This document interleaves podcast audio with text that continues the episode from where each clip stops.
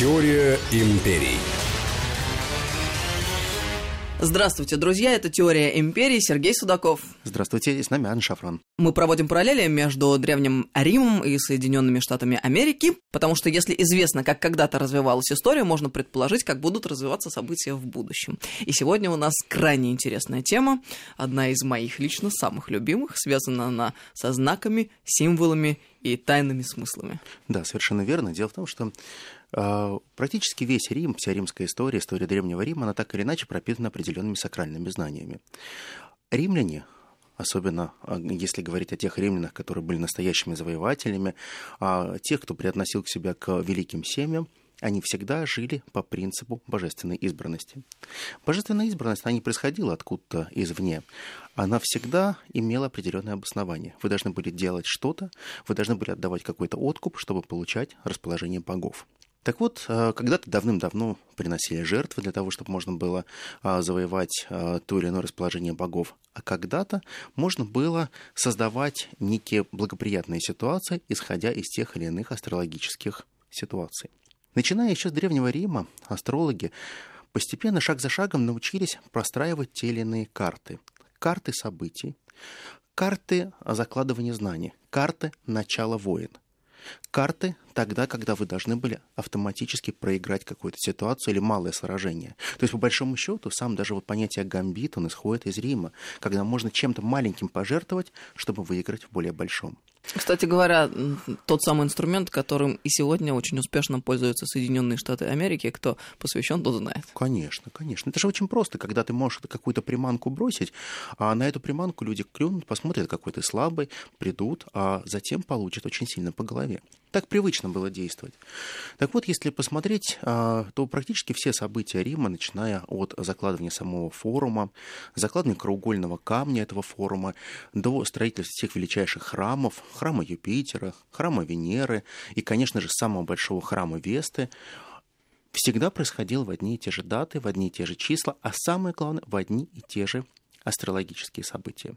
То есть, по большому счету, был определенный календарь, когда следовало заложить храм, и только тогда, если вы закладывали тот кругольный камень и строили этот храм в определенное время, можно было говорить, что этот храм будет освящен и он будет работать.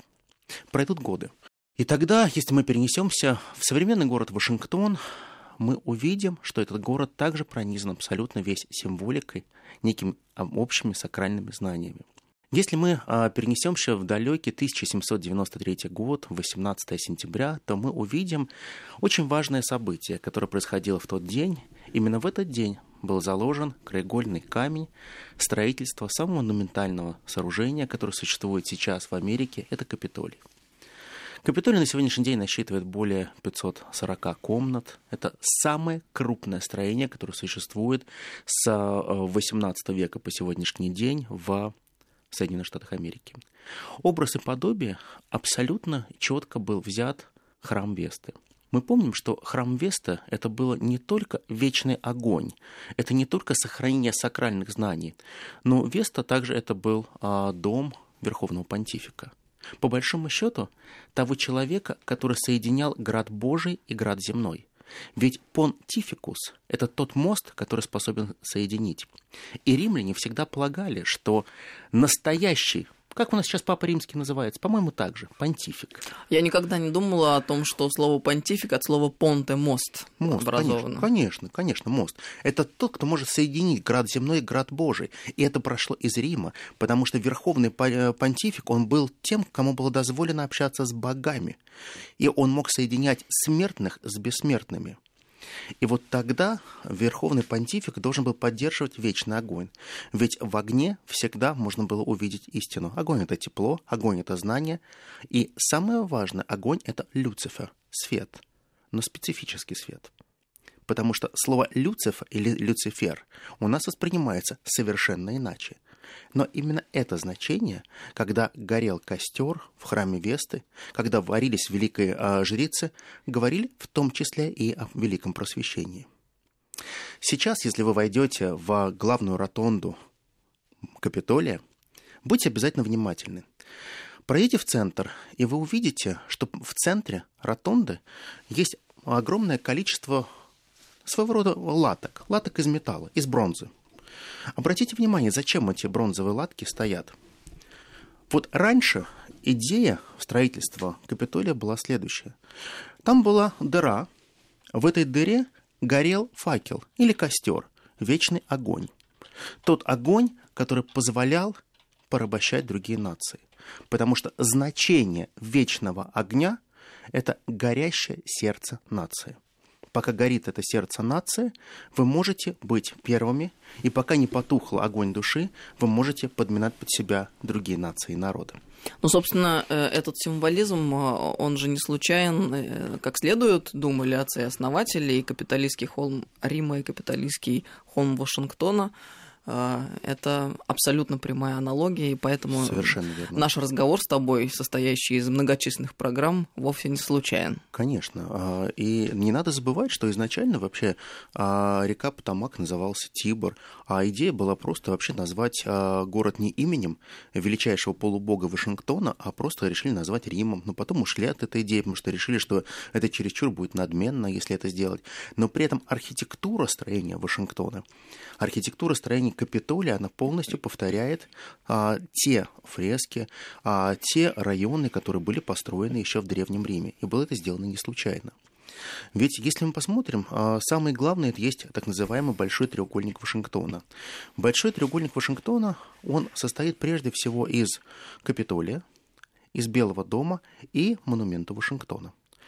Все эти три э, монументальные сооружения, они получили свой прообраз из Рима храм Весты, храм э, Юпитера а, всемогущего, и, а, конечно же, это храм, а, который относился к Сатурналиям.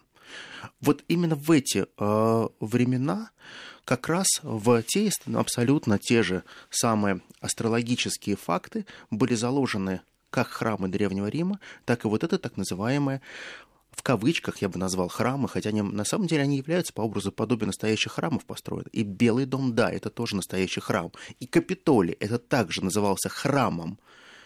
Домом знаний, как хотите, но полностью копия тех храмов, которые были сделаны в Риме.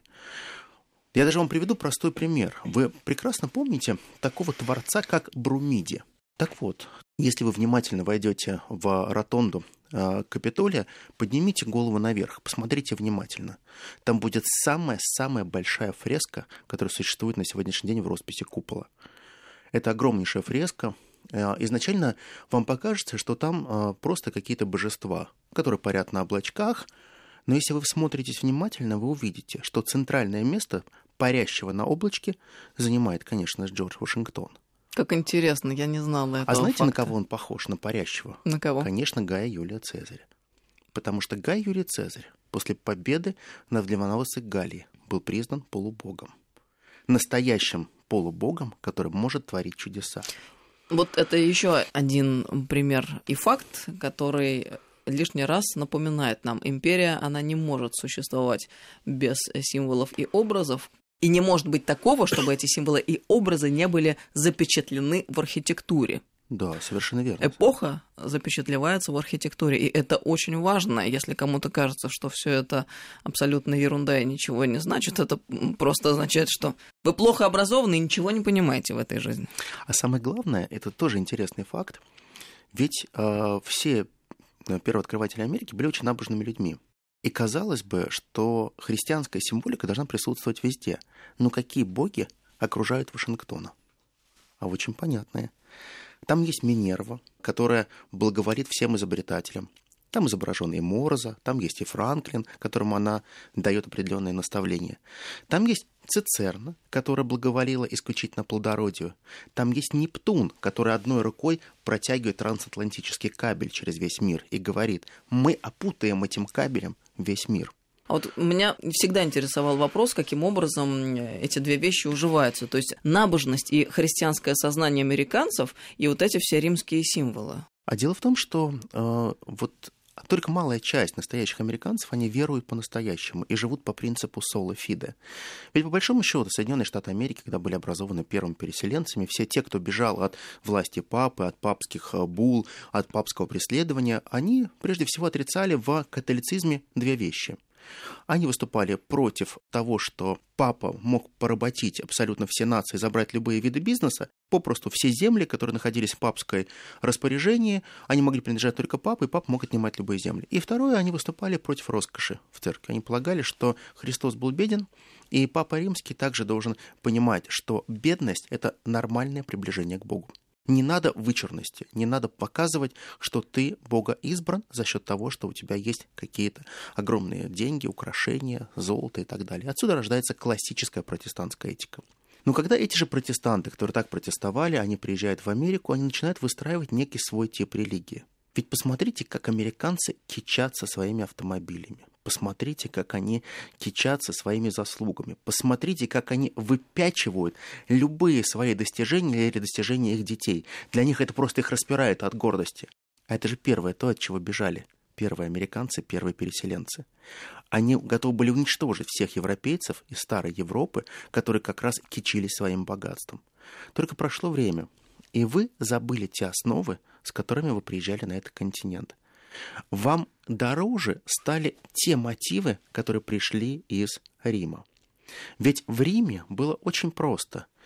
Если ты говоришь, что ты беден и беден и беден каждый день, то боги в какой-то момент увидят и услышат, насколько ты беден, и скажут, нет, дружище, ты не настолько беден, и втопчут тебя в настоящую нищету. Ты должен говорить, у меня все хорошо, я богат и буду еще богаче. Тогда боги улыбнутся и скажут, глупышка, он даже не знает, что такое богатство. Пусть у него будет настоящее богатство, настоящая жизнь, и тогда он вкусит настоящий плод настоящей хорошей жизни. Но вообще с точки зрения психологии очень правильная мысль, потому что э, давным-давно установлено, оптимисты в жизни гораздо более успешны, нежели пессимисты. И почему? Потому что, э, как ни крути, идеями и мыслями мы э, постепенно рождаем ту материю, которая нас окружает и в которой мы существуем. Совершенно верно, совершенно верно. И вот как раз Соединенные Штаты Америки, они строились по этому же духу оптимизма. Если в Риме ты был пессимистом, то ты не мог построить великую империю. Другие нации не пойдут за тобой, потому что ты прекрасно не сможешь их удержать. Ты прекрасно понимаешь, что ты слаб, а и слабость — это смерть. Это утрата определенных твоих достижений. Вот, например, а, практически все символы, которые так или иначе были скреплены на пергаментах, когда Рим завоевывал, они состояли из четырехконечной звезды.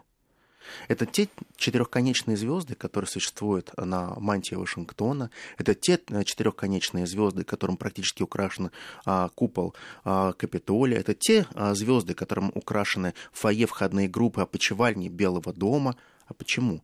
Потому что символ четырехлучевой звезды – это звезда Цезаря, звезда Гая Мария. Это означает, что Рим в центре этой звезды. Север, юг, восток, запад – мы идем куда хотим, и мы являемся владыками этого мира. Мы готовы поработить этот мир и наложить на нее свою пету. Четырехлучевая звезда – это пета Божья, пята избранности. Это некий знак и символ, который говорит о том, что есть только одна нация, которая может править по-настоящему. И Соединенные Штаты Америки, и тот же Брумити, когда расписывает ротонду Капитолия, его купол, он прекрасно понимает, что те символы, которые существуют там, это те символы, которые говорят нам сегодня, что Америка – это не только прообраз Римской империи, а это та нация, которая может управлять всем остальным миром, порабощая весь этот мир. А что это за тема апофеоза и превращения человека в Бога? Очень интересная вещь. А, дело в том, что апотеос – это становление подобным Богу. И практически каждый президент, кто приходил на смену Вашингтона, он приходил в ротонду большого купола и видел, как э, Господь из простого человека, из простого Вашингтона, простого землемера становится настоящим Богом. И богоизбранность и апофеоз он присутствует в назначении каждого президента в его инаугурации. Мы продолжим через несколько минут. Это «Теория империи». Сергей Судаков, Анна Шафран. Теория империй.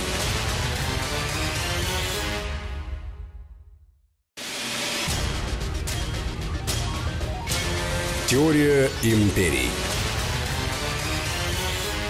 Продолжаем разговор. Теория империи. Сергей Судаков, Анна Шафран. Сегодня мы говорим о знаках, символах, тайных смыслах и остановились э, на том, кто же такой американский президент и кем он является и что символизирует собой эта фигура. Совершенно верно. Дело в том, что избранность народом – это богоизбранность.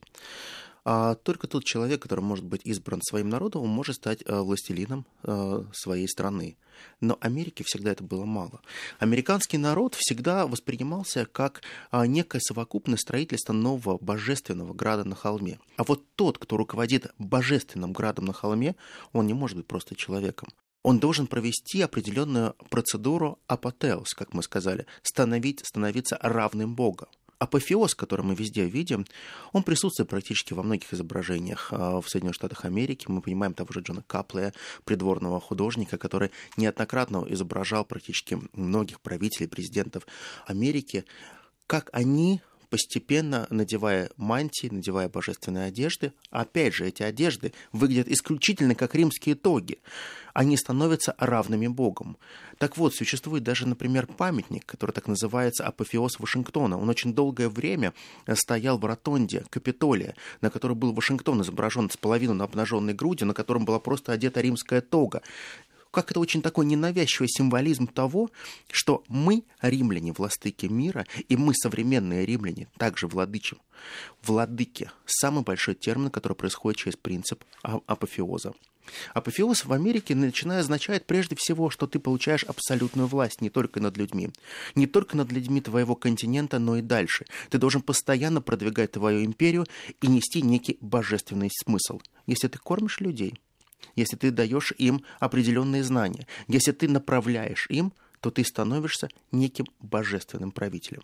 И эти люди постоянно обвиняют нас в последнее время а в том, что, мол, современная Россия э, имеет имперские амбиции. Ай-яй-яй, как это плохо. Ой, да это мерзость просто, ну правда. Но это только слепец, наверное, не видит а, той истории Америки, которая она происходит. Америка изначально всегда строилась исключительно как империя. Империя живет через разные символы. А империи что нужно, чтобы не было других империй прежде всего? Уничтожить любые другие империи, не позволить им подняться, не разрешать создание союзов. Мне было очень удивительно, как же так? А Америка позволила создать э, Европейский Союз. Но потом до меня дошло. Это же как здорово. Это все то же самое, что объединение германских племен. Интересно тоже. Которые попросту свою конницу знать. потом передали всем римлянам. И это было как удобно. Зачем тебе разные племена собирать? Ты пришел просто договорился с одним, сказал, ребят, собери всех германцев и будете мне поставлять конницу. Какая светлая, интересная мысль. Да это же здорово я тоже думал, а почему они заставляют, а как же вот разные союзы? Все по принципу и подобию Рима. Не надо тебе договариваться один на один. Если тебе нужно с кем-то поторговаться один на один, ты можешь приехать к царю Каппадокии и забрать у него деньги, например. Но если тебе нужно стратегию большую вырабатывать, тебе нужен союз. Большой союз, которым тебе очень легко управлять. Отсюда и же... отработанные механизмы да, соверш... управления и Совершенно верно. Потому что мы помним, когда была египетская операция, мы помним, когда была сирийская операция, где а, погиб Крас и его э, сыновья. Беженцы были всегда, и они также перемещались в Рим. Но Рим их всегда выгонял ровно в те территории, которые он хотел унизить. И унижение это было отправка туда беженцев, которые бежали от войны ничего не напоминает. По Европе не помним, как 2 миллиона беженцев, практически а, веселых европейцев поставили на колени. Мы до сегодняшнего дня рассуждаем о последствиях, собственно, все только начинается, такое ощущение история, в Европе История всегда повторяется. А ничего нового не изобретают американцы. Просто первые отцы-основатели, да, были масоны, да, а те люди, которые были очень начитанные, грамотные люди, но они очень хорошо знали историю, они нанимали учителей, кто им рассказывал хорошую историю Рима. Для них Рим это было некое своего рода пособие того, как следует действовать. Но они же прекрасно понимали, они же были не сумасшедшие, они же знают, как Рим закончил. Они же знают, какой был финал у Рима. Но задача современной Америки была очень простая. Зная финал, придумать некую альтернативную ветку развития империи. Вот я полагаю, что постепенно мы шаг за шагом, разбирая разные события, показываем, насколько они похожи или не похожи эти две империи, но мы видим, что на самом деле вот последний опыт 200 лет демонстрирует, что американцам не удается выбрать альтернативную ветвь развития. Ну, судьба, Господь, они как-то направляют в определенное русло всей империи, будь то Османская, Римская империя. Вектор примерно один. Абсолютное могущество, абсолютная власть. Очень важно отметить это Вы, наверное, когда были в Риме, всегда обращали внимание на египетские колоссы такие вот. Вы прекрасно помните, что а, если в вечном городе вы сейчас будете а, погуляете, пройдете, вы начитаете а, 13 таких колоссов. Но это не оттуда идет, когда Цезарь и Клеопатра а, думали о создании единой большой империи, которая объединила бы собой и Восток и Запад. Символы должны быть одни. Вы должны привыкнуть к этим символам, потому что а, египетский обелиск прежде всего говорит тебе о том, что между Александрией и Римом нет большой разницы. То расстояние, которое есть, она божественно преодолевается. И божественная избранность, она везде одинаковая. Неважно, где ты находишься, но обелиск должен стоять на твоей территории. 13 обелисков, которые стоят в Риме, 13 обелисков, которые стоят в Вашингтоне. Какая была амбициозная идея по своей сути объединения Египта и Римской империи, это, конечно, очень а ты представляешь, что вот... И ты понимаешь, масштаб личностей этих людей, которые думали и предполагали, что реализовать это возможно. Это же совершенно несопоставимо а, с той жизнью, которую там, мы сейчас наблюдаем, и с масштабом личности сегодня. Ну, мы уже много говорили о том, что политика европейская, в частности, измельчала это лидеров. Нет. Это катастрофа просто. Понимаешь, вот ты же прекрасно помнишь, что древний Египет и сегодняшний Египет — это немножко разные границы. Это, это разные миры. Просто. Это совершенно разные. Просто вот представить, что такое владеть Египтом для Рима, ну это практически просто взять Африку полностью. Она кормила, поила, давала золото. То есть, по большому счету, ты, ты взял 20 Форт Ноксов просто так. Ну, чтобы слушатели понимали, просто Египет сегодняшний и Египет тот древний – это даже разные цивилизации, потому что там это фараонская цивилизация, прямые Совершенно. преемники этой цивилизации копты, нынешние э, христиане, э, копты так называются в Египте, и вот их коптский язык как раз-таки это прямой преемник того древнего египетского фараонского языка. А нынешние египтяне в подавляющем большинстве это арабы, пришлые завоеватели мусульмане. Совершенно верно. И 13 – это число не случайное. 13 – число штатов. Можно могло быть и 15 штатов, но их было 13.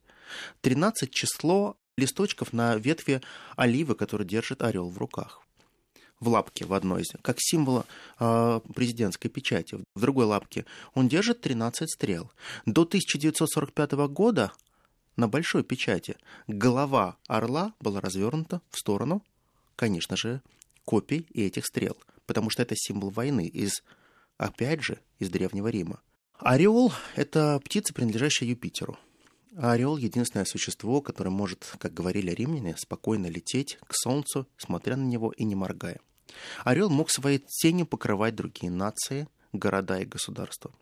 Орел мог порабощать и устраивать а, разные катаклизмы.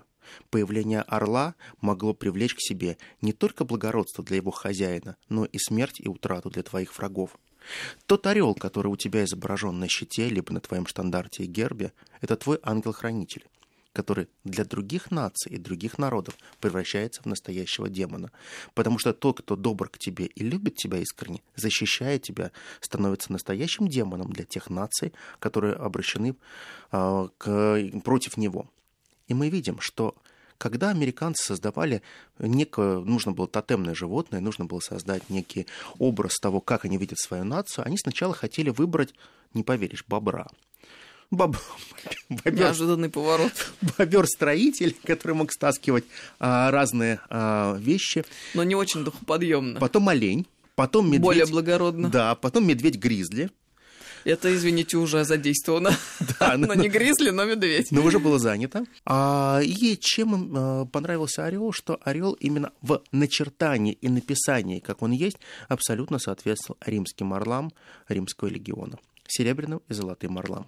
И вот тогда а, орел, который настолько распростел крылья и на, написан именно в римском формате, это тот орел, который а, может быть символом строительства настоящей империи.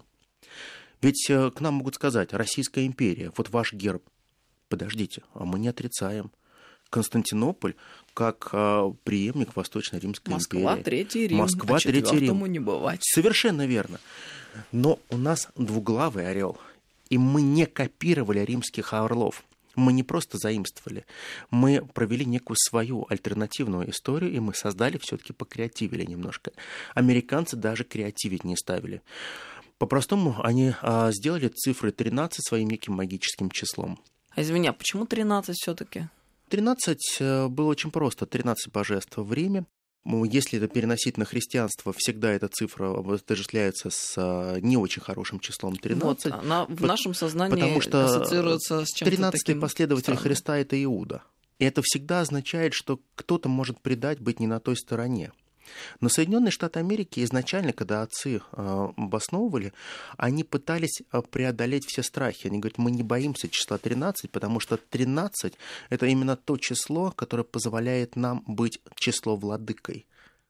Это с точки зрения создания великого демиурга или творца, э, точно так же, как это было у Юпитера, число 13 – это число завоевания, это число торжества – вообще не аналогия и не прямая, но тем не менее ассоциация возникает такая в голове. Знаешь, у бедуинов на Ближнем Востоке, у некоторых племен такая традиция существовала, может быть, до сих пор существует, называть своих сыновей а, именами такими мусор, грязь и так далее. Для чего? Ужас. Для того, чтобы это охраняло их от злых духов. Слушай, прям шикарно. Да, это интересная очень находка, правда. Так вот, если говорить про цифру 13, а, вы наверняка все держали в руках однодолларовую банкноту. Возьмите как-нибудь, разверните ее, посмотрите на нее внимательно. Посмотрите на те слова на латыни, которые написаны на однодолларовой купюре. И вы увидите. Первое. Очень важный а, символ – это пирамида. Пирамида, состоящая из 13 рядов. Пирамида, над которой парит некий всевидящий глаз, всевидящее око. Что-то масонское в этом прослеживается. Да не совсем наблюдается. масонское. В Рим это пришло из Египта глаз египетский, который был всегда величайшее око, которое будет гореть над пирамидой, которая будет не завершена и построена, пока на нее не будет возложено это надвершие, которое будет следить над всем миром и парить, и порабощать этот мир. И само понятие надвершие, оно пришло не чисто из масонства, оно пришло из дальних таинств Египта. Пирамида не завершена, пока нет надвершия. Усеченная пирамида не может быть пирамидой. Это всего лишь мастоба. Но для того, чтобы пирамида играла и излучала свет, должен быть надвершие с великим оком, с оком великого демиурга, который своим светом может этой пирамидой накрыть другие нации. Посмотри дальше. В единстве множества. Классический символ, который написано а, в орле, который держит а, стрелы и оливковую ветвь. Орел а, всегда символизировал разделение властей. То разделение властей, о котором говорили, нет, не американцы, они же не заморачивались про это, они всегда брали какой-то другой опыт. Голова – это исполнительная власть, крылья – это законодательная власть, а хвост орла – это судебная власть. Но судебная власть в Риме имела даже определенный свой цвет. Вот если мы посмотрим, а, чем отличался судья, например, когда проходили суды в Риме, у него была обязательно тога с темно-синей полоской, либо с синей полоской, потому что синий – это цвет справедливости. Поэтому ты сегодня в синем галстуке. О, я всегда в синих.